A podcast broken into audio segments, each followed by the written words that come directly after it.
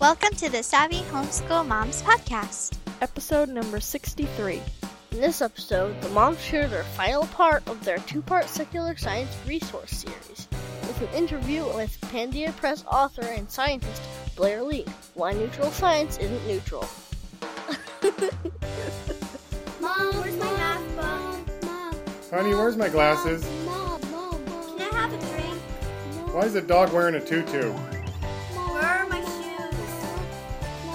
Honey, is this one of your science projects in the fridge? I'm hungry. I'm Tina, I'm Becky, and you're listening to the Savvy Homeschool Moms. the secular homeschool support and resource show of awesomeness. Yay! We'd like to start this episode by thanking our special sponsor, Pandia Press, publishers of Real Science Odyssey, History Odyssey, and History Timelines. So, Tina, what's the time code this week to skip to the end of our chit chat? 23 minutes, 58 seconds. And what have you guys been up to since um, wha- April? yeah, Yeah, April.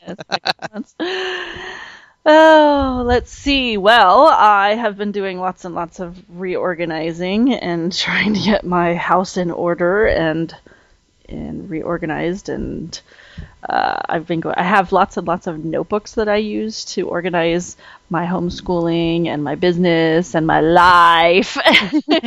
and over the last couple of years, those notebooks have gotten really, really trashed and disorganized and spread throughout the house. And then you know you go to you start a notebook with one thing in mind, and then when you go to try and leave in uh, to to start writing notes and you can't find the notebook so you have to start another notebook. Right? that always ends up happening. I'm like where's that notebook? I can't find it. This is my notebook dedicated to whatever that subject is and then i can't find it when i need it. So i ended up with like um, just crazy random things in notebooks and so i i finally got so sick of it i went and i gathered up all my notebooks and i pulled them all in one place and i spent hours going through and organizing and transcribing notes and getting it all tidy and neat and um, getting them all my space. I don't have a I don't have a desk. Um, no, actually, I take that back. I do have a desk, but my children use it for the for their desktop computer, so I don't use it. I have a little space in a corner. I don't have a, a room. I don't have a an office. I know you don't either. Yeah. Um, so I don't have like my own room for my stuff. I have a little corner, so I needed to find a way to make my little corner more organized. so this was this has been a big thing in the last couple of months for me. I've been working really hard on making my little space more organized and um as the end of the year was drawing to a close, I was realizing how disorganized I was and how I needed to um, those of you who have been listening to the show for a while realize that I go in cycles and I go through this whole I need to reorganize and I have to reboot. And this is this is me at the end of the school year reorganizing getting ready for the new school year before the end has even come. So um, yeah I feel really good about it though. I've gotten things really tidy and organized and um, my notebooks are like in order and ready to be refilled in and it's feeling really good. Yeah I even got Awesome. some some of my some of the stuff I transcribe into Google because some stuff for me works better on Google Docs and some stuff works better in notebooks and yeah, it's feeling really good. It's so I got my my uh, I even got my whiteboard finally moved from the other room into my little corner up on the wall behind me. So when I finally do get around to doing periscopes again, I've got a little whiteboard behind me so I can use that for notes while I'm scoping. Nice. can write little like URLs behind me and yeah, I'm really excited. And if nothing else, it's just for me to write my own little lists of things I need to do on it and stuff. Haven't used it yet, but still still organized. It's there. It's there when I need it. Yes. I'm still in the planning stages. So, but now school is out for us, and uh, we've been out for a couple weeks now, actually, and um, enjoying that. Um, not as relaxed as I would like it to be because I still have so many things I'm doing, but um, new things, different things. But uh, my summer plans are lots of backyard work. Um, of course, I'm working on my fourth annual Great Summer Purge and Clean, which uh, this year the new thing is I have incorporated my children into it, which actually they've been doing really good. no complaints. I'm really shocked. They actually got hands and knees and scrubbed floors with me this week with no complaints. I was really, really happy. Yeah, and I'm getting it done in record time, which is fantastic because uh, because for the next thing on my list is my biz content creation. Um, I'm working on creating things for Noodle Homeschool um, this summer. That's my biggie um, this summer. So I want to.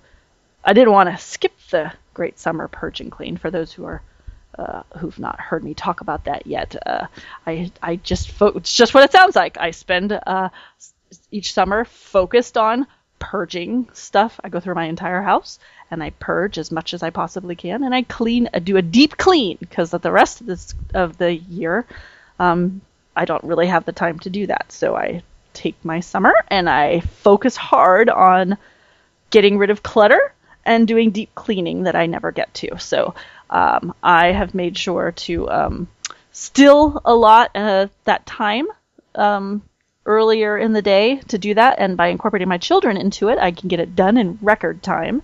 Um, I didn't want to. I didn't want to skip. I actually had thought about skipping it completely so that I could focus just on my business stuff. But then I was like, no, I don't want to do it. It's this. Will be my fourth year, and I've done so well at it. I don't want to skip it completely. So by incorporating them into it, I can get it done quicker, and it's working. so um, it's it's going really well. We just finished our second week, and um, the kitchen is looking great. So um, we we did we took two weeks on the kitchen to to really do a good job on it. So and and also this year because I've done this is my fourth year doing it, I don't have as much purging to do. Believe it or Right. not. yeah, as you go forward, it seems like you'd have less and less to purge unless Yeah. you're like a serious shopper or something. Uh, yeah, yeah, really. I mean, honestly, there's still lots of lots of stuff here um, because that just doesn't go away when you have children. Right, right. and when you're homeschooling, you know, you always are still bringing stuff in. But, but, um, but in general, like, you know, I've decided this year to skip my kitchen cupboards because I did it last year. I purged last year. How much new stuff am I really bringing into my kitchen? you know, other than the food stuff, which I actually probably could go through, but I figured, you know what, I'll just do that every other year. you know? Yeah. and I skipped. I decided not to do my books this year because I did it thoroughly last year. I went through every book and I decided which ones to keep. So next year, I'll go through my books again and I'll decide. And next year, I'll probably find more that I'm able to part with because each year I'm able to part with a little bit more. So, Yes. um, but I figure I don't have to do that every single year. So, um, so that enables me to get um, get through it a lot faster. So, so um, anyway, and then I'm also allotting time to plan for the new school year, of course, and also because uh, my daughter did not finish her history course this this year, so we're finishing up the Joy Hakim History of Us. Um, so we're listening to the audiobook of that, um, a couple chapters every day, to finish that up this summer. So that's uh, the last thing that we're still working on this summer. So even though it's summer, it's crammed. so we have lots and lots of stuff that we're still working on. Um, so our summers are very busy, and I'm also still trying to arrange play dates for my kids to try to keep them busy as well. So, and of course, the triple digits have already hit. So we started our triple digit. What last week? I guess we started getting triple digits, Yeah. and uh, yeah, it's awful. But you know, such is living in the Central Valley, and that's another reason why I like to keep busy because it keeps me to uh, keeps me from dwelling on the fact that I hate the weather in the summer. Otherwise, I'll sit around and complain all day. so, uh, let's see what else. Oh, I finally got a tripod for my phone, which I'm very excited about because now I can finally do periscopes. Haven't yet, but um, I decided actually that I'm not going to start planning my periscopes until I actually have uh, con- more content on my business, homeschoolrealm.com, um, to sell because um, kind of the point of doing the periscopes is to be able to sell the products. And I have some there for sale, but since I'm revamping all the stuff that I have there right now, I don't really want to be drawing attention to it until it's revamped. so I'm going to uh, wait until I get it all revamped this summer. My goal is by the end of summer to have the amazing race courses that I currently have up there for sale, that I'm in the process of doing a major revamp of them um, done by the end of summer. So every day I'm working a little bit more on those and getting those revamped. It's coming along nicely. Yay. And um, by the end of summer, that it's taking so much longer than I thought it would because I'm just, you know, you go through things and you tweak and then you go, oh, I could do, oh, that could be better. Oh, that could be, you know, you always find more stuff to tweak as you tweak. And I'm kind of a perfectionist, so uh, and then I think of new ideas, um, and which is good because it just means it's getting better and better and better. So that's okay. It'll all it'll be fantastic by the time I'm done with it. So I'm pretty Absolutely. proud. Yeah. So it's coming along nicely. Um, so I'll just keep working on that, and by the time I'm done this summer, my goal is to relaunch all my Amazing Race courses, and then hopefully, if there's enough time, my focus is to get those totally reva- revamped by the end of summer. And then if I have enough time, I'm also going to create season 28, which is the season that just ended. Um, uh, if I'm not able to do that, then I'll just start working on that as soon as I'm done. But um, but uh, yeah, it's going to be pretty cool. So I'm pretty excited. And then I can start doing periscopes and doing streaming video to show people what the courses look like. That's what I'm going to do. I'm going to do like a behind the scenes thing to show people what the courses look like so they can see what you know what what their kid would be doing. So that's the idea, Okay. at least for some of it. And then I'm also going to do book reviews and stuff like I've done before. Yeah. Yeah, that was really fun. I have lots of ideas for that. So, um, and then lastly, I'm super excited. Uh, we decided uh, that, well, my husband and I a long time ago decided that we don't really want to have a lawn, a front lawn anymore because, uh, well, we just didn't want one anyway. But with this drought that you guys have probably heard of that we're having in California last year, we stopped watering our our lawn when they the city actually was encouraging citizens not to water their lawns because of the um, drought extreme Right. drought that we're having right here and uh, in California and um, so our lawn is dead it's been dead for quite a while and it's it's just been mostly weeds for so long anyway so I was like uh, just recently thinking about it some more because I've often thought of I just want to tear it up and do something different with it and recently just came up with the idea of let's do a native garden um, of native plants. So I'm super excited researching that. So that's my m- latest obsession. Yay. I'm looking into all kinds of fun stuff to do with that. So that is going to be something that when I have something to show pictures of, I will definitely post pictures. There's not. It's going to be a while before we actually have anything to show because it's gonna. I'm I'm just hula hoeing and it's turning into dirt right now. But I'm going to be so excited to see how it's going to turn out because I'm not a gardener at all. and uh, but the idea of a native garden is really exciting because it should be very low maintenance. Right. once Well, once it's in, once it's in. considering that the native plants here in Fresno probably are mostly desert plants, Yep. since this was a desert before we decided to start Exactly. farming it. That's the idea.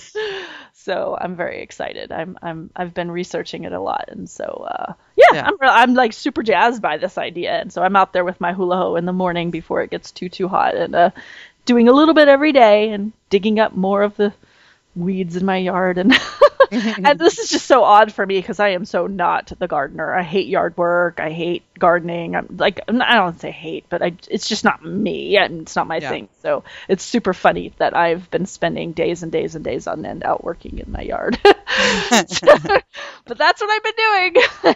I'm getting into it. And so if any of you guys are in California know anything about native gardening, drop me a line yeah. because I would love to hear about it. so that's what I've been up to. What have you been up to, Becky? You know, not a whole lot. so, in the last episode, remember, I was all excited because uh, I got Wednesday my car, and I was super excited about it. And then, like, what was it, a week after that or something, when we were at the park, and I left, and my car broke down. Oh yeah, yeah. Um, so we were at a homeschool 101 thing, Tina and I, and a bunch of other of our friends. And um, I left there and got about halfway to the freeway, and my car started smoking, like the interior filled with smoke. And so I freaked out, pulled over, called a tow company. The tow company was like, "It's going to be three hours. It's Friday night." oh jeez. But it was early on Friday night. Who in the heck are they towing that early on a Friday night? I don't know. So then I called my husband and I said, This is what's happening. And so he left work and came and he checked everything, couldn't find anything wrong, started the car up. It was okay. smelled smoky though. You could definitely tell something had happened, but he drove it home. Oh cool. So he got it home. I've been dri- I had been driving it, and then a couple days later, we were in the car, and it started to smoke again. And this time, it was very easy to trace down to the burnt wire Oh no. that had someone had faultily installed in my car to going to the cooling fan. You know that one that's in front of the radiator that keeps your Mm. car from bursting into flames. Oh no. So um, Dean thought he had it fixed, and then um, I was driving my car the other day, and once again it started overheating. So I am without a car again for Oh, a short period of time. Just until Dean can figure out why the wire keeps burning out. He's checked the fuses, he's checked everything he can think of, and he's not coming up with an answer. So, um, I, the reason I mention that is because the next thing on my bullet list is the kids have been taking karate, but they haven't been this week because I can't take them to karate because I don't have a car. Oh, bummer. It is a bummer because um, they're really they've really been enjoying taking karate Mhm. um, it's a, fr- a friend of mine. Um, she bought a, a dojo and she runs it, and um, they've been having a really good time. Danielle's been helping out over there. Like she's got like you know like a little gig going over there where when when Tracy needs it, she calls, and Danny comes and helps her with birthday parties and stuff. Oh. Makes a little pocket money. And she's getting confidence and stuff from from doing karate, and and they're learning to listen to somebody besides me, which is always a good thing Yeah. and um, so I'm so sad that they can't go. Oh, and they've been working so hard to help with the fundraiser to be able to go to um, during the summer because, of course, our school funds cut off uh, June 24th. Mm. So, um, and I don't have enough money to keep both of them in karate. There's just no way. So, like, they've been working on, you know, working to try to get scholarships for the summer, and and now I have no way to get them back and forth, at least for the moment. Dean is, um, as always, hopeful that he will get it fixed on his next day off. So, fingers crossed that that happens because um, if there's uh, one thing that's worse than driving around in the summer uh, in Fresno is not having a car to drive around in the summer in Fresno because then you're just stuck at home where it's hot and miserable. Ugh. Yeah. You, yeah, it's awful. But anyways, uh, that's that. Um, Jack has been making these amazing stop motion Lego videos. And he's been making stop motion videos for a while now, but I've just recently been showing him how to upload them into Movie Maker and then edit them and do vo- voiceover and how to find music that you can use on YouTube without them dinging you and all of that kind of stuff and adding credits. I, I ha- we have fun making funny credits. Like the last one I put, you know, uh, c- camera work by Jack Gist, directed by Jack Gist, written by Jack Gist, catering by Jack Gist. we get funny in the credits, but uh, and but all of the the titles are like episode one, episode two, very Star, and they're all Star Wars. It's because the kid has like I don't know, like a hundred Star Wars minifigs. oh, jeez. so um, he's been using those to, um, to make his um, stop motions. So I got this awesome new pencil sharpener. I know it seems like a really strange thing to be excited about, but I have been using a hand-me-down pencil sharpener from um, when um, Roger used, our friend Roger um, used to run his chiropractic office. oh, It is a hand-me-down from that long ago. Tina knows how long. That's a long time that ago. is a long time ago. that that's why when it died i posted that video where i played taps because it it really it earned its keep and um, so i went on um, amazon to find a new electric sharpener and i was willing to pay a good price to have a good pencil sharpener that would last a while because i mean I'm, i can't stand pencils that are slightly dull and i can't stand pencils with no erasers. Both of those things make me crazy. So I have to have a good pencil sharpener. And uh, plus, the colored pencils around here get sharpened on a daily basis, I think. So um, it is uh, this amazing little portable thing. It runs on, it can run on batteries, or you can plug it in, or you can, you know, um, plug it in USB. uh-huh. So it runs either way of those ways, uh, any one of those ways. And it has three levels of sharpness. You can Oh. have like, you know, just a little sharp or medium sharp or like super sharp, like Pearson walls kind of sharp.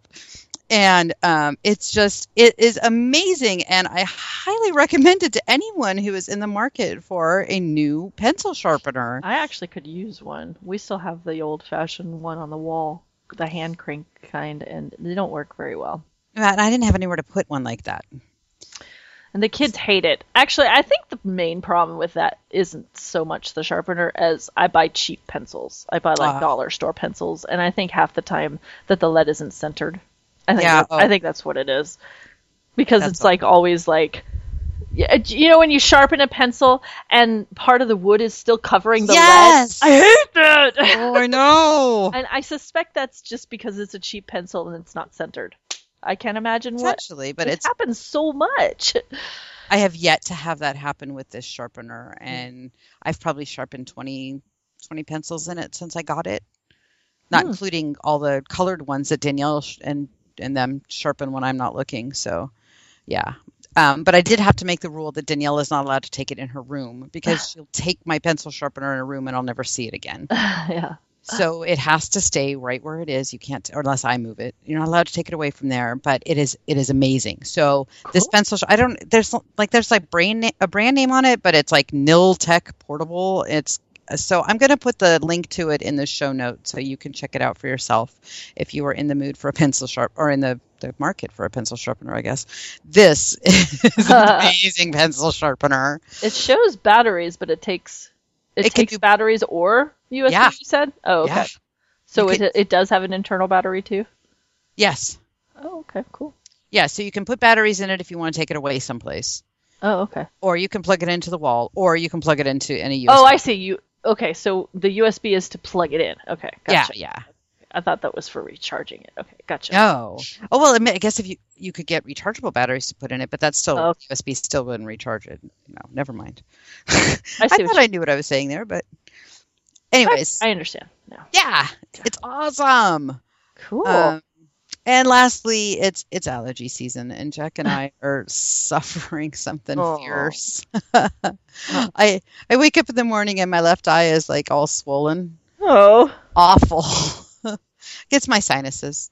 But I'm getting better. So if during the course of this episode I start sounding like this, right, it's just my allergies. My precious. yeah, exactly. That's I, I start I start getting really raspy.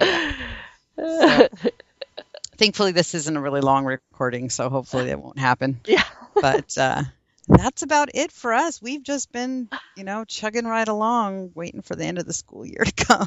No, how much longer do you have? 24th. Oh So- God, you still have 20 more days. Jeez. Yeah. But you don't have to go back until September, though, huh? Well, no, because I told um, my so our school Summit has three tracks. The first track starts in August, and the track that we're on, because of the way that the whole thing went down, our track doesn't start until October, Oh. possibly like the first week of November. Oh. Yeah. And I technically didn't start until January. So that's why I'm on the last track because they wanted to get as many school days in with us as possible. Hmm. And so um, I told my educational coordinator, I said, look, next year, I don't want to start in November. I said, Mhm. I need to be moved to track A because I want to get out of school in May like everybody else. And I want, you know, I, I don't want this. Or Oh, yeah. actually, I think track A gets out even be, like in April, like the end of April. They get out Oh, because they start way early. So um, yeah, and I told the kids, I said this might mean we only have a six week summer, but that's okay because we Oh, hate see. summer anyways. So Yeah, yeah.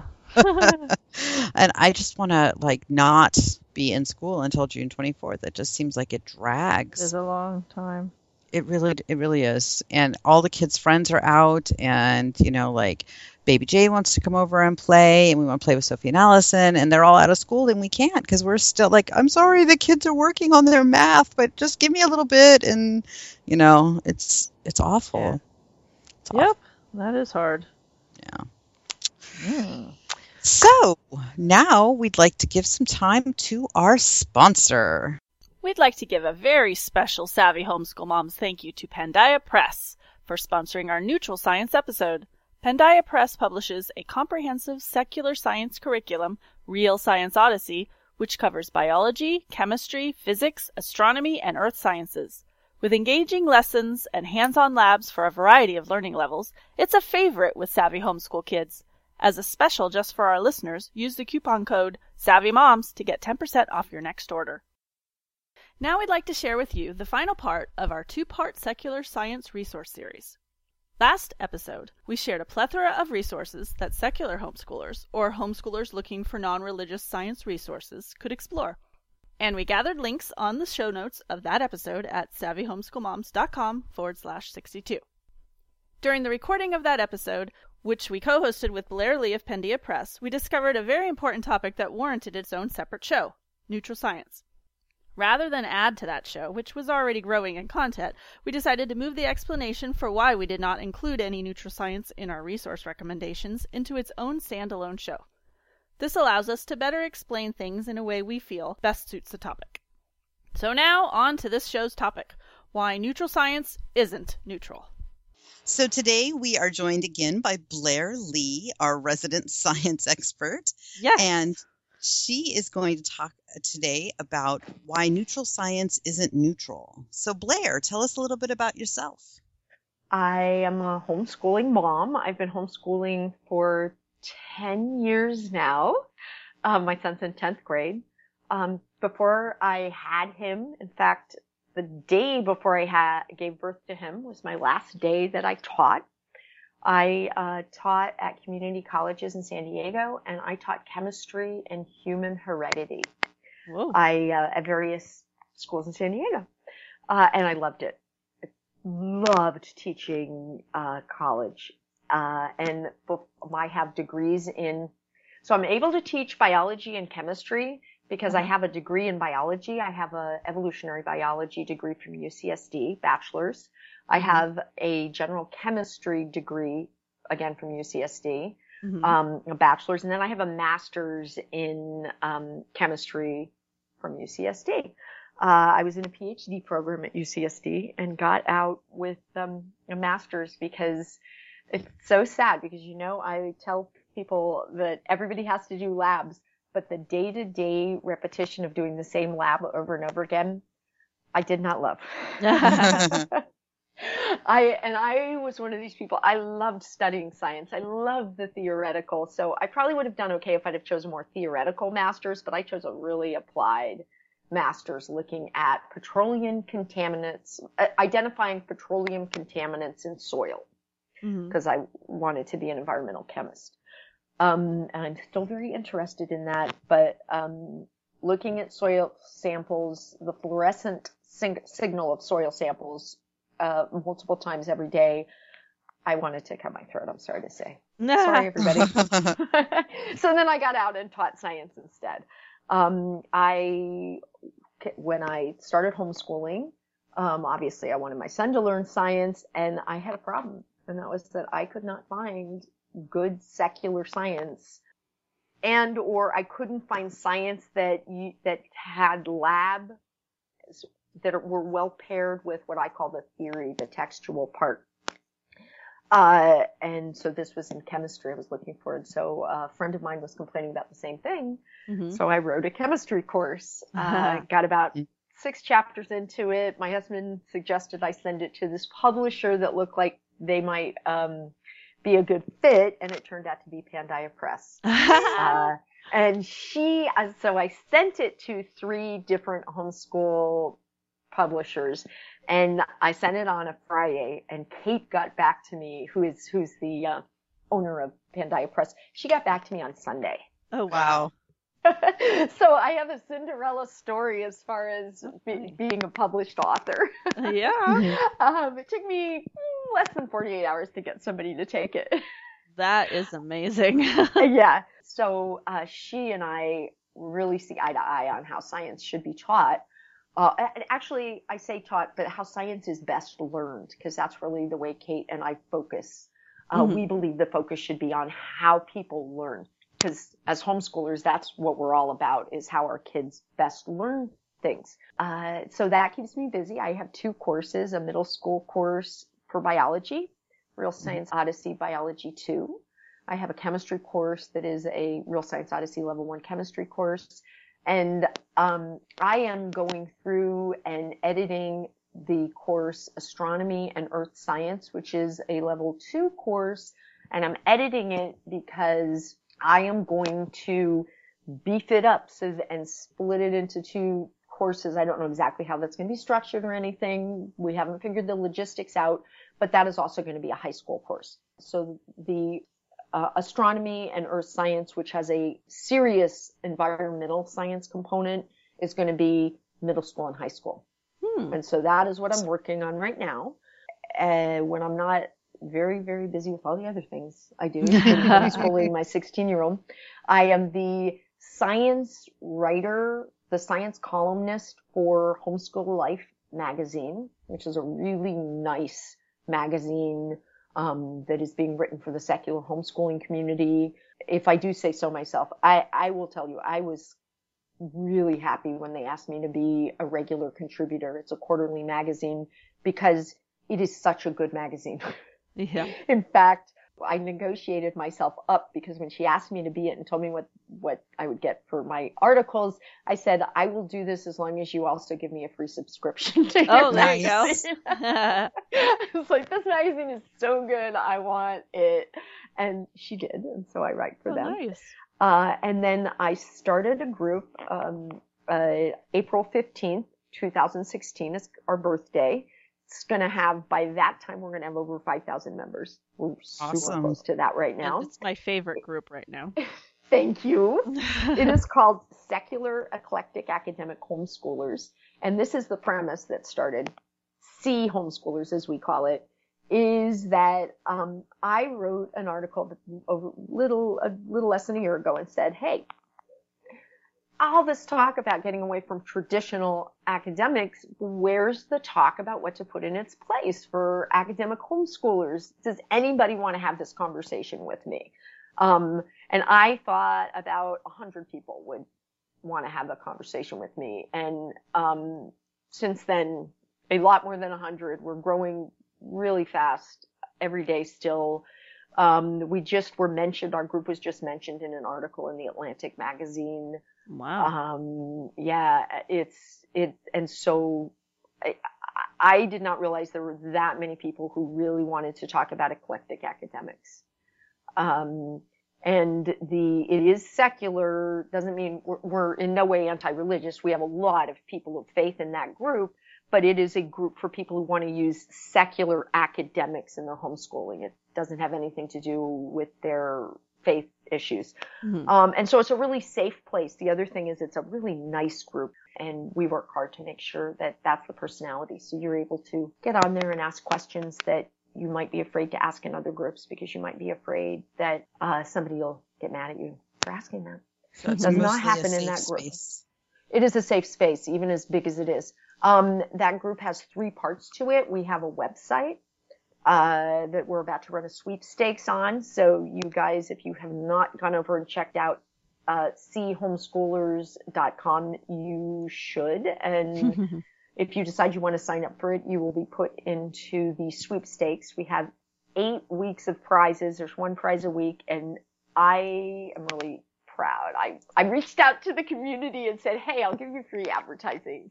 Um, so that people can learn about our website if you donate a prize. So we got very generous donation, really, actually, really generous donations.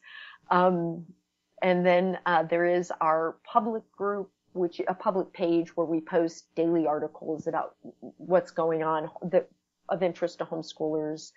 Um, and then there is our private group, which is where the action is. Um, and that is really used as a discussion forum and it is lively.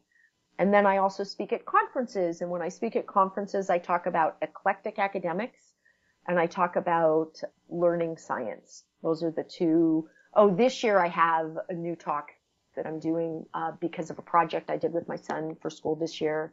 And it is project-based learning through the lens of politics and activism because my son has done a big project in politics this year. Mm-hmm. So I love science and I write about science for the homeschool community and the, we are talking about something today. When you asked me to do this, this is something near and dear to my heart because I'm a scientist. When people ask me what I am, I'm all these other things and it was a long list, but what I am at the end of the day is a scientist. I spent a lot of years in school, um, learning science. I love science. It speaks to me. And so, um, I have made it one of my missions to help people uh, in the homeschool community understand what some of the parameters for choosing materials to teach science to your kids. Mhm. So Excellent. So we're going to go into um, the topic of discussion for the show now, and um, for the purpose of this discussion, we wanted to be very clear about what we mean when we say secular. Blair's already gone into it a bit, but we just want to be really clear that when we're talking, well, when Blair's talking about secular, um, that we mean um, non-religious, not anti-religious. Um, that means uh, denoting attitudes, activities, or other things that have no religious or spiritual basis. It's not the same thing as anti-religious. So, Blair, what is the deal with neutral science? so so first I want to define secular science. Um, it was so uh, a group of us uh, in a committee were asked to come up with some definitions for what constitutes secular materials.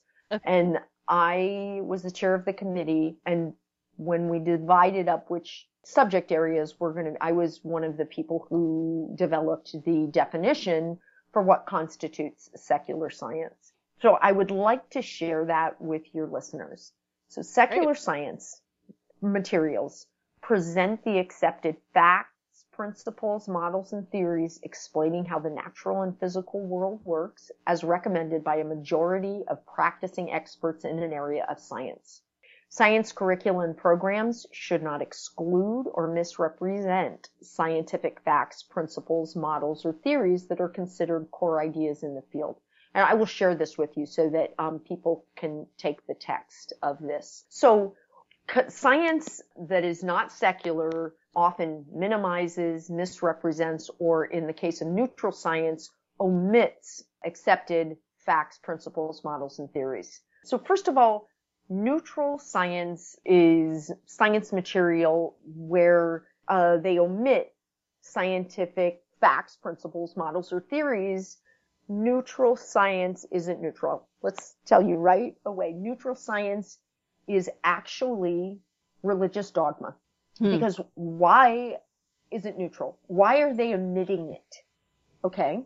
And even if the reason is financial, because they want to sell more courses, and not religious, um, not from a faith-based situation, it, it keeps it from becoming secular science because why did you remove it?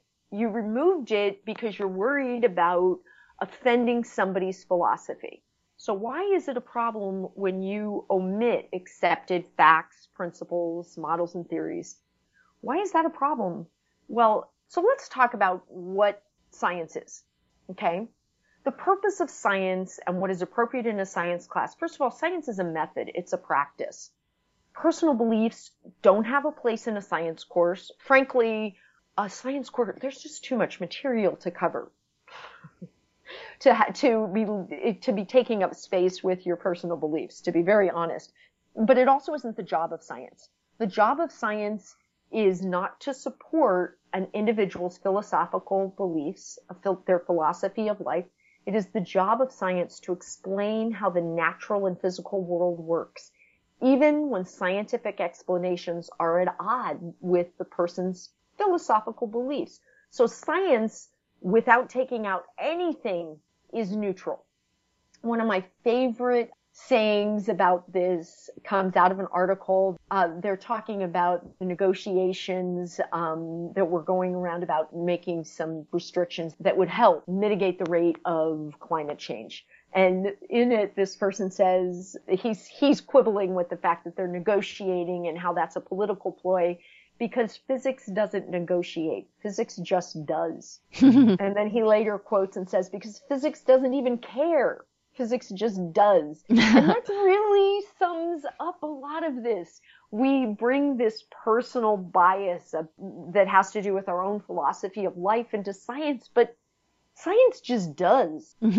So when you take these parts out about science, the purpose of science is not as an ethical or moral, moral description of how to live your life. That's what philosophy is for. And even people who do not feel that they're religious, they everybody's got a philosophy of about life. Right. So, so um, some of the discoveries of science might affect the ethical and moral choices you make, but science is about taking observable evidence and using that evidence to design scientific testable models and hypotheses that explain the the observable phenomenon. Science itself doesn't have a purpose; it just does. Yeah. Just is. Um, but but the point of studying science and for us to have our kids learn science is to help them understand uh, and us understand how the natural and physical world works. Right. And that's the problem when you start to take parts out. Yeah. It's like giving somebody a thousand piece puzzle with 150 pieces removed, not from one section either, from all pieces of it. Because the parts, when you look at what gets left out of these courses, they are almost always foundational fundamentals. For instance, evolution. Evolution is the foundational fundamental of biology. Right. There's not one area of biology that evolution doesn't touch. And when you start removing evolution from it, you have a thousand piece puzzles that you have taken out 400 pieces. Mm-hmm. And if you're not a science expert, so we're really talking about how this affects homeschoolers and why homeschoolers shouldn't choose neutral science if they want their kids to really learn science. If you are worried about your kids coming to an ethical and moral philosophy in their life, science isn't the place to look for it. you, mm-hmm. you need a you need a philosophy course, right? There it's Yeah. it is this muddying of what science really is by treating it as if it's a type of philosophy. And it's be, it's because it touches people's philosophy. Okay, so let's take um, climate change. Well, if we accept, so this is an area of science that gets omitted because there's a lot of political ramifications of taking it seriously. I just finished, um, it's one of the last chapters in the book. I just finished putting the finishing touches on um, the chapter on climate change. I'm telling you, climate change is not complicated uh, at all. Um, but it also it's really big. So why do people take it out? Well, because if that's true, then we have an ethical and moral dilemma, right? Because it's affecting uh, entire communities. If the all the glaciers melt, the sea levels rise. There's acidification of the ocean, and that's going to affect sea creature organisms that live in the sea and it's going to affect, you know, entire communities. And so there's all of these ethical and moral issues. And so people need to change their lifestyle if, if they care about this. Mhm. But the science isn't the villain in that, right? And, Right. and, and honestly, people aren't the villain. Uh, we didn't know. Right. Right. You, who knew? Now we know. What are we going to do about it? Well, neutral science and the people writing neutral science courses say, let's just not teach people this. So, and if we don't teach you this, then, so what happens is you've never learned it, so you don't think it's really A, easy to learn, B, maybe it's not even happening Right. because if it were, wouldn't I be being taught this? Right? If it was that Yeah. important, I'd have learned it. Yeah. Somebody taught Exactly. So it's me. it's obviously not even a thing because I didn't learn about it. yeah. Right. and, and that's really true. And so that's the problem with neutral science. So, so that, but people are like, you know, people are really bothered by learning about this stuff. Okay. Physics just does. And so Yeah. it doesn't mean you shouldn't learn about it. Yeah. Because frankly, people got us into this. What are we going to do to get us out? And Yeah. that actually is kind of scary because if you don't have a lot of people working on a problem, it might get solved, but it's not as likely. So let me just state in one sentence what is neutral for science. So what is neutral for science? And what Tina, Becky, and I are actually coming out and saying should be the definition of secular science. not just not neutral science, but neutral and secular science is science that reports the facts, accepted principles, and current theories. Period.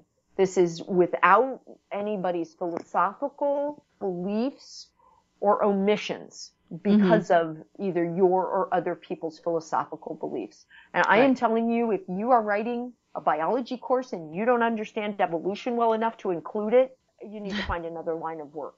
Right. Okay. Right. Um, Yeah. If you are writing an earth science course and you don't understand climate change, which I'm telling you right now, give me 15 minutes and I'll teach it to you. You should not be telling people that your science is good enough to use your materials to teach kids. So I have said in the past, and I will say, this is what I think. By the way, I love alliteration in case anyone's wondering. I think that neutral science in the homeschool community is a pernicious form of proselytizing Ooh. because neutral science allows individuals who would like to muddy um, the actual core principles of science based on their philosophical beliefs. It actually allows it to be muddied so that people will doubt Yeah. and how central those fundamentals of science are and how solid the science is. hmm So one of the things for all you guys who are listening is that uh, I have included the definition of scientific theory and scientific model for you to use. So we're tossing around those two terms. And so if you go to the Savvy Homeschool Moms webpage, you can find those definitions and feel free to copy them and use in your homeschooling. Of course, if you use it in anything you write, you're going to want to. There, there are my definitions. So just mention it, but um, I would love it if every person studying science understood specifically what those two terms meant. Mhm. Um, so let's talk about what to look for in a science course. What do you say? Good plan. So here's my starting point for things that I write.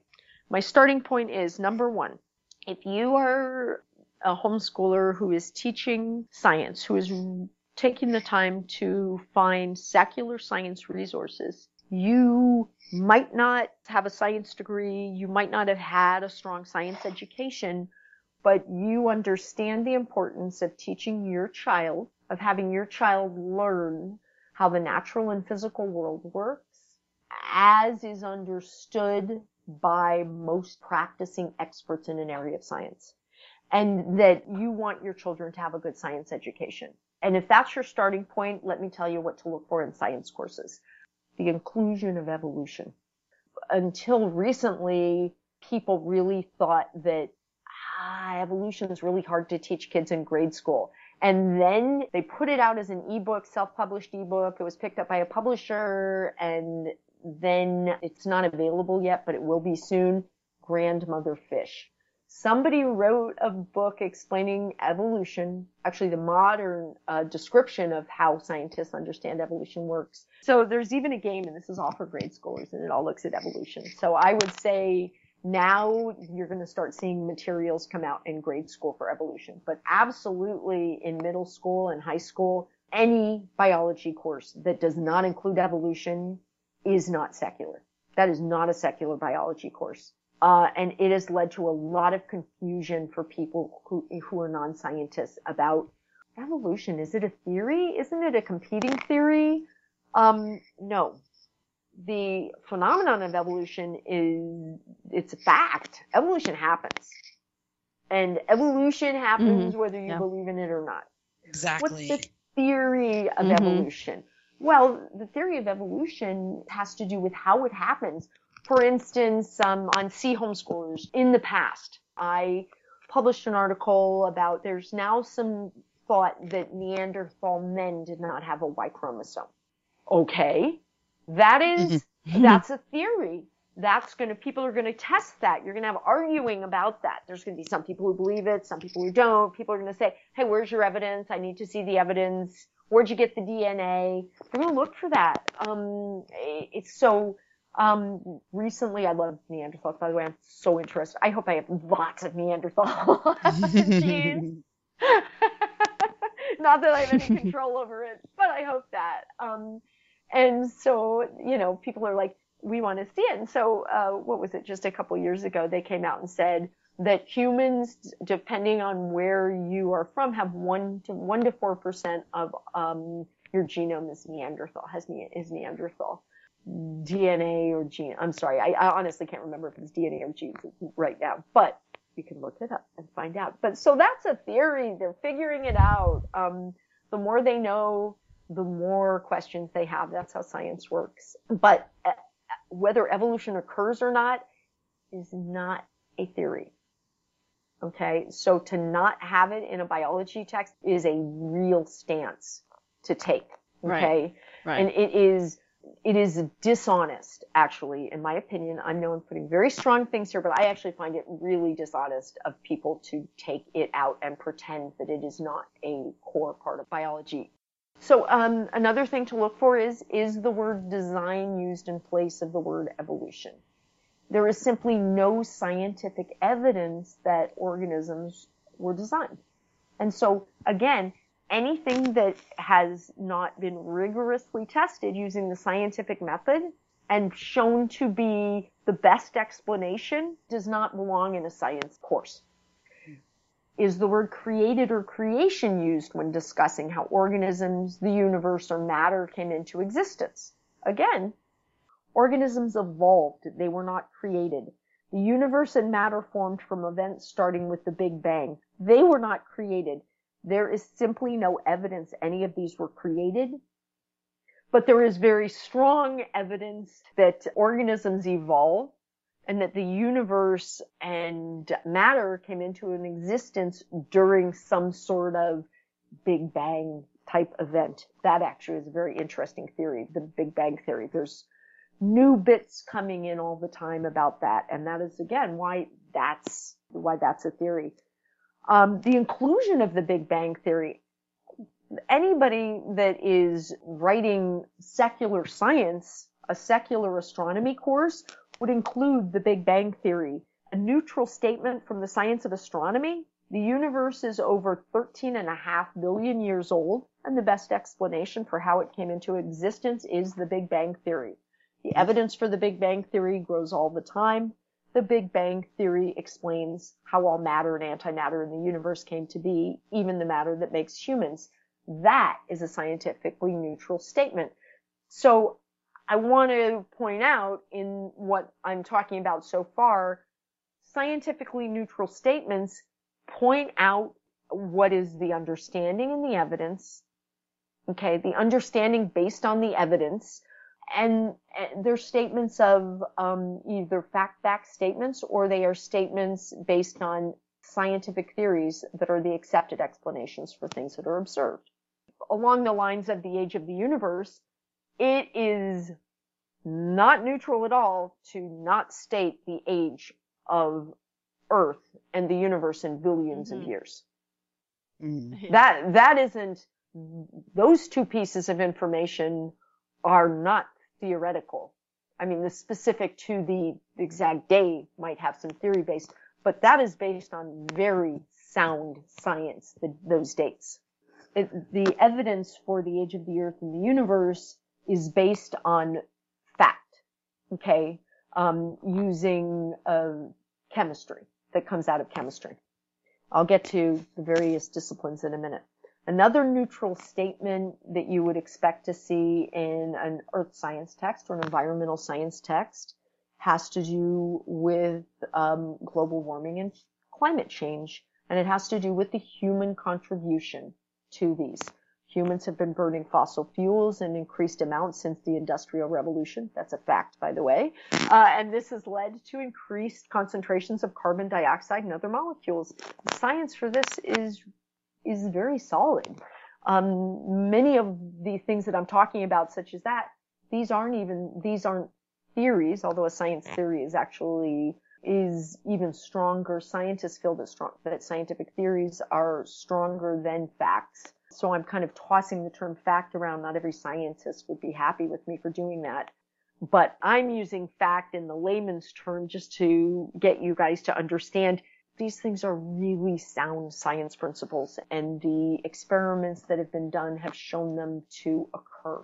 Um, does a middle or high school level biology text only teach the old Linnaean system for classifying organisms? So this is an interesting story. So I uh, contacted Kate Johnson, the publisher of Pandia Press, when I was writing Biology 2, and I said, hey, so the um, last unit is taxonomy, and it is going to be, I'm going to discuss taxonomy, but I'm mainly going to talk about um, phylogeny and cladistics. And Kate said, what? What? And I explained what those are. and she said, but people like the Linnaean system, Blair. and I said, I know they do. And that's because they learned it, but that's not where the taxonomy is a really hot area of biology, believe it or not. And it's because scientists have all this genetic information and they are beginning to get so much more information on how species relate and how they evolved. And she lets me make those decisions. And so I said, here's the bottom line, Kate. I wouldn't use a science textbook for Sean, which is always my, my ace in the hole with her because she always agrees with me if I say that. Um, I wouldn't use a science course with Sean that did not include phylogeny and cladistics because frankly, I don't want Sean to go to college and not know what what all your college courses are going to teach uh, as far as uh, taxonomy. And so, look for that. If somebody is telling you that they their science is good enough to to um, be the individual your child learns uh, taxonomy from, mm-hmm. then their science should be good enough to um, include a description of phylogeny and cladistics. And if it's not, mm-hmm. they should get on the internet and learn about it and then include it in their courses. right? yeah, right. so um, those are, I hit biology, astronomy, and earth science. Those are the ones that most people think, and environmental science. Those are the sciences that people say, well, I understand why I don't want neutral science for them, but I don't have to worry about it for physics or chemistry. Well, I'm a chemist and I will tell you that that's incorrect. You really do need to worry about it for physics and chemistry. So I love a Bob Seger line with this and it's deadlines and commitments, what to leave in and what to leave out. Bob Seger was one of my very favorite bands when I was in my 20s. So if scientists are writing these courses, and I got to be honest with you, I'm not always sure they are. What are they committed to? You've got to ask yourself that. So why would a scientist who's committed to your child learning, really learning science, why would they omit key parts of science disciplines? And how does that right. affect chemistry and physics? Well, it affects it more than you would guess chemistry is the science that definitively proves evolution occurs. Environmental science has a lot of chemistry woven throughout it. In addition, physical chemistry and physics is the area of science used to study and explain global warming, climate change, environmental issues. Physics is the science that gives the clearest evidence of the Big Bang and how the universe came into existence. Okay, so what happens when you choose neutral science? So I, so I want to close with a couple of thoughts. Neutral science blurs the understanding of how the natural and physical world works. This is an understanding that has come about from thousands of years of science practices based on the scientific method. By making core science principles seem arbitrary people who are not experts in science fields think these core science principles that are foundational fundamentals of science are arbitrary.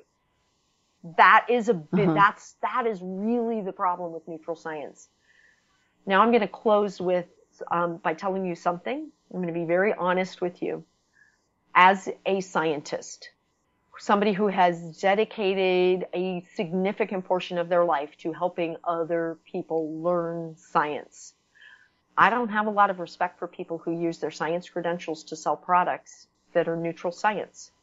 They are putting their pocketbook and wallet above the science education of students. And the reason I talk about this issue is because I want people to know. Because I think that that should matter when that student is your child. And I think that when somebody takes out core science principles to make themselves wealthier, that I don't think that's neutral at all. Agreed. And it isn't, it, it certainly isn't Sure. secular. Mm-hmm. That's really very insightful and something to think Yes, about. definitely. This was a big podcast. I was actually, when you asked me to do this podcast, I was like, wow.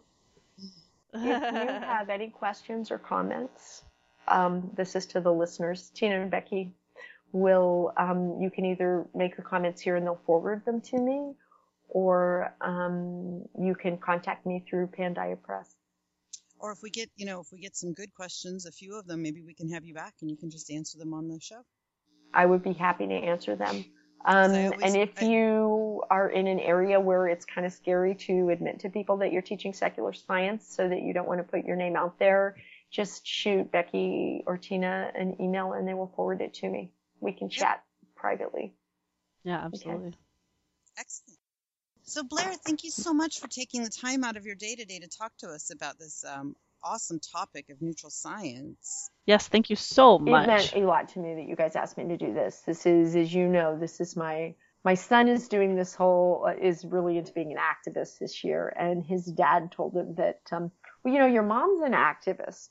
And my son said, no, I didn't know that. Ha- uh, really?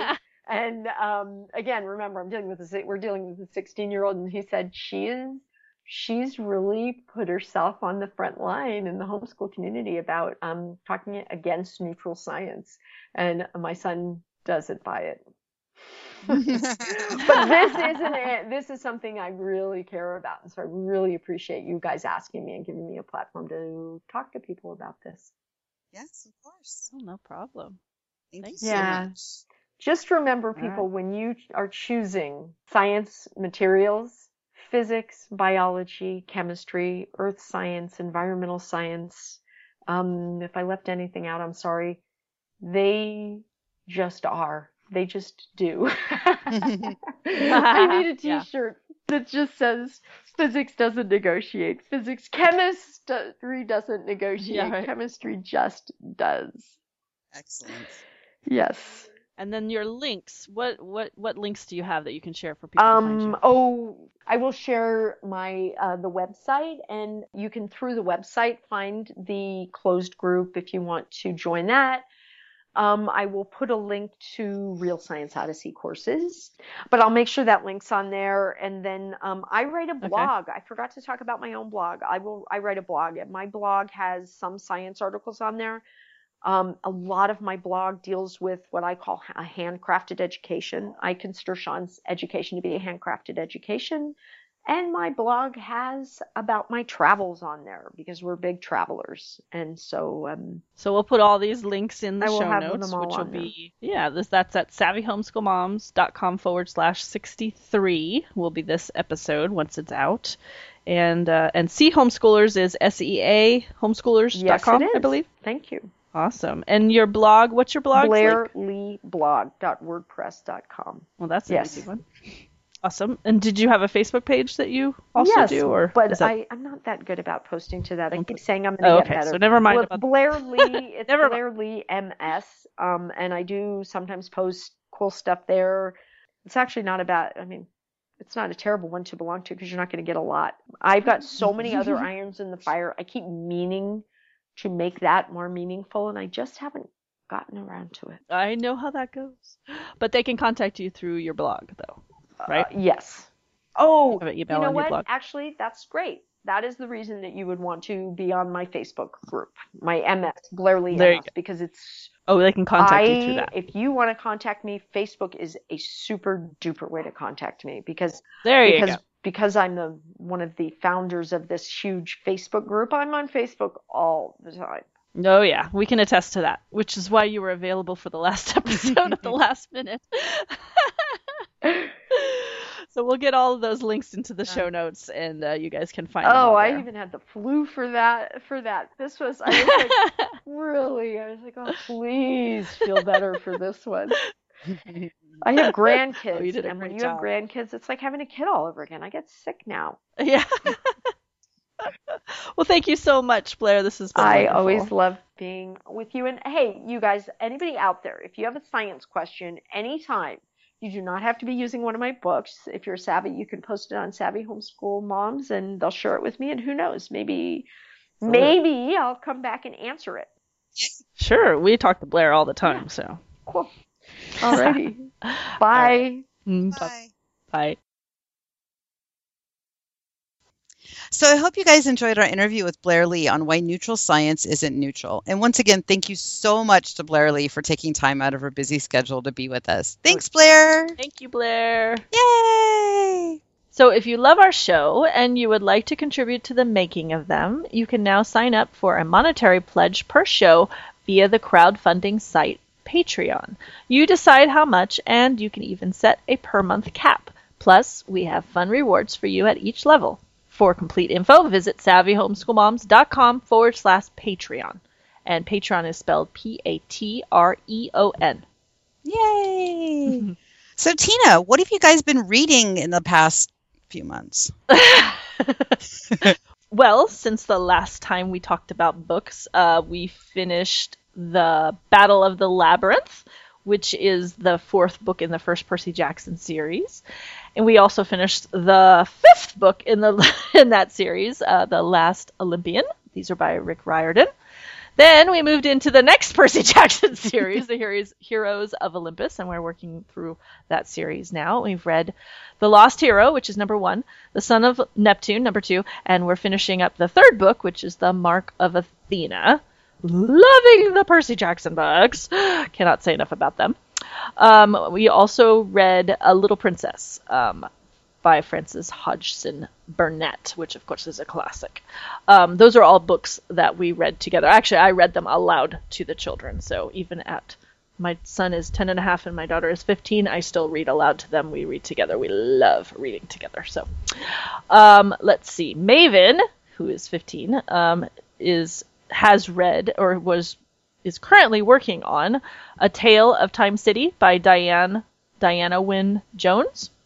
And she also read Sojourner Truth, Ain't I a Woman by Patricia C. McKissick. And she also read Escaping Peril, which is the eighth book in the Wings of Fire series by Tui T. Sutherland.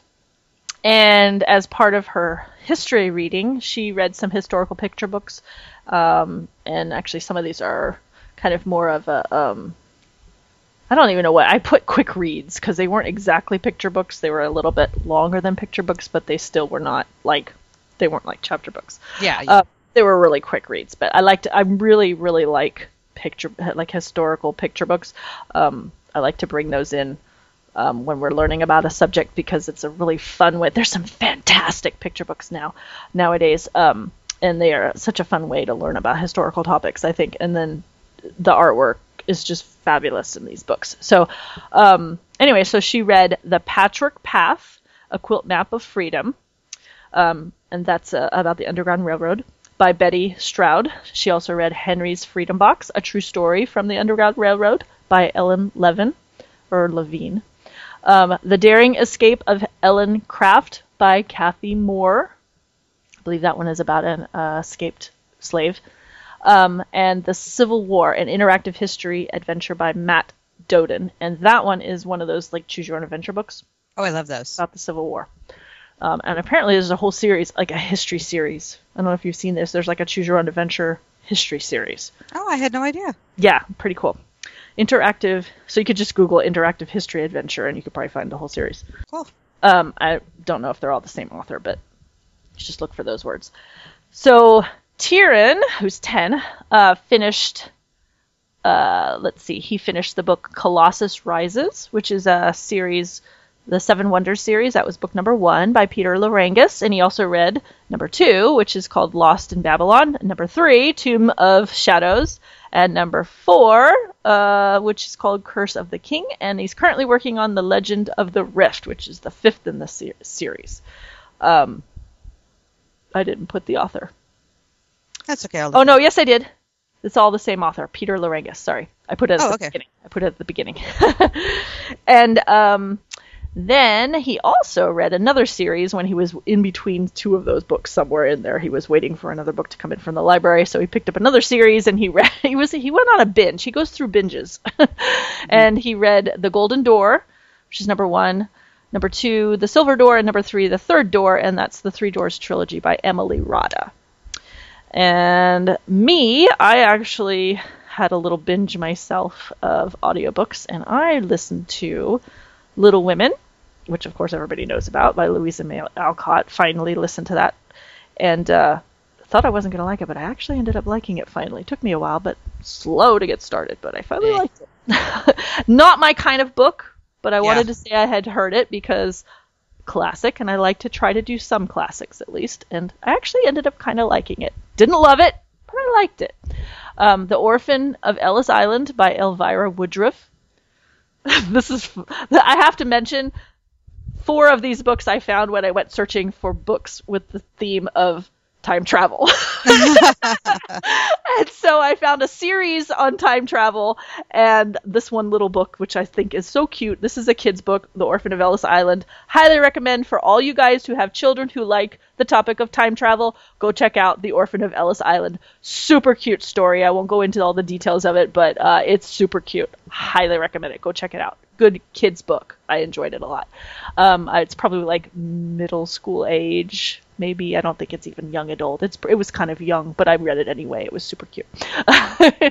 probably my son would probably love it.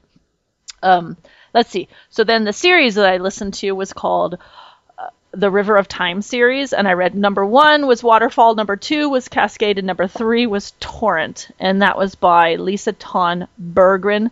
And I don't really know if I recommend that one as much. It was uh, it was pretty good, but uh, I have I had some problems with the plot. but uh, I digress. and those were uh, young adult, so there was some uh, more uh, older. I would say not not appropriate for younger. Not all of it was appropriate for younger kids. There were some more adult themes in those books, so definitely young adult. Um, let's see. A Window Opens by Elizabeth Egan. Don't even remember what that was about. That's how that's how great that book was. It was just a fluff book, I think. Uh, the Princess Bride by William Goldman. I think I Yeah, that's a good book. Oh yeah, but it took me like maybe two hours to listen to a nice quick listen, and uh, it was so good, just as good as the as the as the movie. And American Gods by Neil Ga- Gaiman, which is adult, not for children. Not for children. No, not for children. not for children. and I did not enjoy it. I didn't hate it, but I like so much more of Neil Gaiman's stuff. I love. I, I actually really like the quirkiness of that is Neil Gaiman, and this one was a little too quirky for me. It was too dark, Ah. It- and I actually like his dark stuff. Like Yeah. I like his weird, quirky, dark stuff. This was too odd and dark for me. I just didn't like it that much. It, I didn't hate it. yeah, I didn't. it wasn't it. a favorite. Okay, No, okay, I'll, I'll let that go. Not. I I made it all the way through the end. I wasn't like, I wasn't like ready to give up on it, but I was like, is it over yet? Oh, Can we be done with it yet? And I decided not to continue the series. So, so what have you guys been reading? not nearly as much. um, but uh, there's always reasons, and I'm not going to defend my reasons this time. You don't But have to. but um, they have been reading, but um, mostly it's been stuff for their schoolwork. Um, not a lot of reading for pleasure at the moment. So, but I um, read Aristotle and Dante Discover the Secrets of the Universe by Benjamin Sainez. Would you say? I think Hmm. it's Sainez. Sayans? Sayans, maybe. Um, I am going to give a warning here right now. This does cover, it is a young adult book, but it covers some adult topics um, about um, homosexuality and prejudice and that kind of thing. Um, ah, this book, I, I really wanted to like this book a whole lot Uh-huh. because it won a lot of awards. And I did like it, but I didn't like it a whole lot. Uh, I don't like the author style Hmm, but eh, that's okay. I'm not going to like every book I read, right? True. And then I also read, um, uh, am reading Hex by Thomas Olde Heuvelt. Mhm. Again, I'm guessing on the back on the last name there because I happen to pick books where people have really fun last names. Yeah. Um, I finished finally Necronomicon by H.P. Lovecraft. That was 21 hours. uh, It, it really felt like an accomplishment when I got to the end because I don't know if you've you I that's 21 hours on one and a half speed, and um, H.P. Lovecraft crams a lot of words into every sentence, just a lot of them. Um, I started listening to Geek Parenting, what Joffrey, Jor-El, Maleficent, and the McFlys can teach us about raising a family by Steven Seagal, amazingly enough, but not the Steven Seagal, just a Steven Seagal. oh, okay. it was recommended on um, one of the blogs I uh, follow, and so I thought I'd listen to it. for, Intriguing title. right? Uh, when I'm done with it, I can loan it to you. Do, have you noticed that you can loan people books on Audible now? No. Yes, if you go into the Audible app, and for anyone out there listening, you can go into your Audible app now and you can send each person one book for free. Wow. But you can send them one book to their Facebook Messenger, and you can send them one book to their email address, and you can send them one book to their Messenger messengers or their I, you know, however they get their uh, text messages. So it's a brand new thing. Very nice. Yeah. I also signed up for Comixology Unlimited, which was probably a really bad idea because I literally have been spending all of my time reading comic books. So, because it's an all you can eat comic book um, uh, um, thing, like just like um, Amazon Unlimited. yeah. Um, they don't have any Marvel or DC yet, but they have like Black Horse comics and just all sorts of great stuff. So like I've been talking to my older son and I've been like, "Have you read this comic?" And he's like, "I have." And I'm like, "Is it good?" And he's like, "Yeah." I'm like, "Okay, I'm gonna get it right now." And I'd get it and I'd download it and I'd read it and then I'd text him back, "I read it. You're right. It was really good." You know. so um, uh, I don't have any specific comic recommendations from there because the ones that I read that were the best, best, best were ones that kids can't read. So, um, uh, not because they're you know, but just because they have adult themes. Um, but Comixology is kind of cool. It's like six ninety nine a month, and you can um, and uh, Comixology is an app for your um, iPad or your tablet, and you can just download the comic books right to there, flip through the pages, and read it. You can even I because I'm blind. I can actually make the comic book move by one square at a time. Oh, nice. so that it the square fills my whole screen. Like one little square fills the whole screen so i can read it read it you know? So it's kind of awesome. You might want to check that out. And then danny who is 13 is currently reading the fault in our stars um, I know there will be some out there that disagree with that decision, but because there are some adult themes in there as well. But I thought she was ready to handle it, and the fact that I've already read it and can talk to her about anything that she reads in the book, um, I Mhm. felt comfortable with it. Plus, it's a really good book. So, Sad. uh, what? Sad. Oh, it is. Yeah. Yeah. Shh, she hasn't finished it yet. She doesn't know. Be quiet. no, I told her. I said, you know, you know, your mom doesn't cry at books. I don't cry at weddings. I don't cry at sad movies. I very rarely cry. And she said, yes, this is true. Your heart is black. And I said, but I cried at this book. yeah. Oh, yeah. So I warned her. Yeah. You know. Um, but yeah, you're right. It's sad. I know. You're, uh, my daughter did tell me my heart is black. She gets me. It's cool.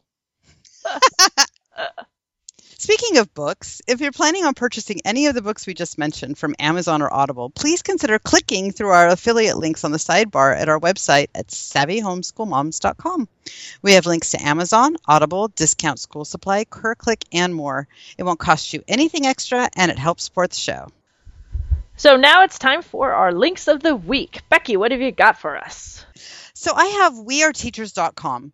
It's a great website that has great resources on it. Like there's a blog that has some fun topics on it, like 17 clever memes you can use to respond to. You get summers off, which we don't because moms. But this this blog is is is focused on teachers, but there's stuff on there for us. I promise. I'll get to that. Um, there are printables, lots of fun printables, and um, there there is this um, one section. It's laughs and inspiration, and whereas a lot of the stuff is going to be about classroom teachers, there's a lot of stuff in there that I found kind of amusing. Um, there's a whole thing about four practically free summer vacations for teachers. are broke. Um, there are uh, so it's broken down into each of your um, you know social studies, language arts, reading and writing, math, uh, arts and creativity. and under each one there are lesson plans and resources and all that kind of thing um, and then there is um, like hot topics in um, special education and hot topics in um, just in education in general. And i don't know it just it, it's a really nicely laid out website. It has some really great um, information. I think i originally found this because I was looking for a printable for something, and um, for some unknown reason, I didn't already own a printable for that thing because I I thought I had a printable for every instance, but this whatever it was, I can't even remember. You have to remember we wrote our notes for this a little while ago, so I'm kind of catching up on what I was doing here. Uh, so I, I was looking for a printable for something and I found this and um, just played around in it for a while and, and found quite a few printables and things that I wanted to save from it. So I thought I'd let you guys know about it. We are teachers.com and it's R is spelled out, not like Toys R Us. what about you? What have you got? Well, I learned about this game called Burning Cargo. It's at burningcargo.com and I learned about it on some other website somewhere, and I had to go check it out because it's a game that is a um, type touch typing game to learn how to type. Ooh. And I'm trying to remember what my login is so that I can get into it. There it goes. Okay. Um, anyway, there is a video on the home page. If you go to burningcargo.com and you play, you can play the um, the video and it takes you to YouTube so you can watch the video and you can see what it's all about. It's just a little intro to the game and it's it's pretty cool. It takes you through and it launches the actual game and it, sh- shows you exactly what it's like. It's pretty cool because it looks like it, it kind of looks like it kind of reminds me of some of the games that we played in the 90s. but I think it's cool enough that uh, like an adventure game that we played like in the 90s, but it's it's like you go on a you're you're a young pilot, you're hired to go pick up some cargo and deliver it for profit and you got to like do this stuff with the cargo and stuff and then in order to keep the plane up in the air you have to type the you have to type the right letters the, and you have to do it fast enough and if you don't do it fast enough then the um, the airplane will fall out of the sky and um, anyway so beforehand you, you get to do some you get to drag some stuff over and um, and uh, so there are some actually like gaming type stuff ahead of time, which is kind of cool. But then when you get to the to the actual, I'm waiting for it to get to that part in the here. Let me fast forward to that part in the actual. There it is. So when you get, yeah, there it goes. The air when you get to the airplane, you're you're typing to keep the airplane in the air, and it's pretty exciting because it's like, whoa, the airplane's starting to go. Type faster. Type, you know, don't make any mistakes. Because if you screw up, the airplane takes a nosedive and you crash. Oh, so, but then it gives you uh, like stats and um, and then it shows you where you are in the world. There's a little geography in there too, because it shows you where you are in the world, and it shows um, lots of information about the the orders that you just delivered and stuff like that. So anyway, it's pretty cool. And there's like the amount of money that you just earned and it's pretty cool. It looks like a pretty cool game. We haven't actually sat down and played it yet. Um, I've just kind of skimmed through it a little bit, but um, but I'm going to sit down and see if I can get my 10 year old to finally learn how to type because his type yes. is atrocious. That's one of the things I really need to do because I am really the whole hunt and peck thing yeah. just grates on my nerves like yeah. nails on a chalk or yeah yeah. And i know and, and maven my 15 year old is always like i've typed just fine mom. I'm like you could type so much better. Right?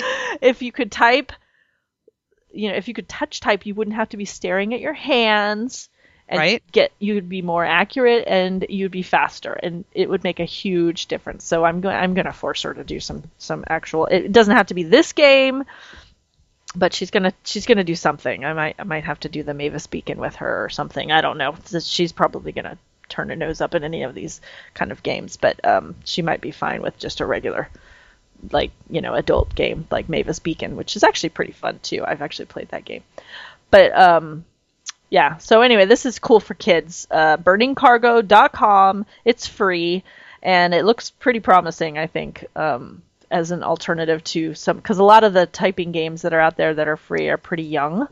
I think they they they seem kind of cutesy. Yeah, like the BBC one. The BBC is pretty, one yeah. is really cute, but it's really young. It's like my ten year old is like laughing at it. It's so Yeah, it's little kid like. so I was looking for something that would be good for an older kid, and I think this one is better for mid, the mid range of age of children. You know. yeah, I think we're gonna have to check that out. It does look pretty awesome, and it's it's Yeah. definitely in the area of interest of at least two of the members of my household that can learn to type, and Yeah. one of them isn't Danny. okay, that sounds great. And now we have some listener recognition. Yeah. And this, oh, oh, Oh. sorry. I was gonna say, this is our first listener recognition from Instagram. Oh yeah. How exciting is that? I didn't even notice that. I was so cool that you noticed that. I it- like never pop onto Instagram. I just happened to already be on Instagram, and so I flipped through the the multitude of accounts that I manage, and um, noticed that we had like a comment instead of just a like, and I was like, "Ooh, comment!" I need to set that up so that we get an email when that when that happens. All my other uh, um, social media, I have it set so that it emails me so that I so that I notice because I'm never on any anything but Facebook. So that there's got to be a way to set it up so it'll email you or text you or something. Oh my gosh, we totally just got another one while we were while I was sitting here talking to you. No way! On Instagram. Yeah. uh, Cece writes posted a picture of her little one with it looks like teach your child to read in 100 easy lessons. And it says teaching my little one to read has never been more rewar- has been way more rewarding than i ever could have imagined. So lucky to be able to. Thanks to the savvy homeschool moms for the book recommendation. Aw, thank you how fun very i just like cool. opened it up and it was there Oh my goodness. And also, Maple Stitch says, Excellent. This is one of my favorite podcasts. Can't believe how old your kids are getting and how much has changed. you us both. right I went back and listened to some older episodes. Thank you for doing this for us all. Aw. Aw, thank Maple you Stitch, that's so sweet. so was that about everything I think so. So if you like our show, please leave us a review on iTunes and tell your friends all about us. For links to resources shared in this episode and to view notes on all of our shows, you can visit us on the web at savvyhomeschoolmoms.com. And you can find show notes specific to this episode at savvyhomeschoolmoms.com forward slash 63. And while you're on our site, you can drop us a note or a voicemail and let us know if you have any ideas for show topics or guests. Or you can leave us comments on Instagram. Yeah.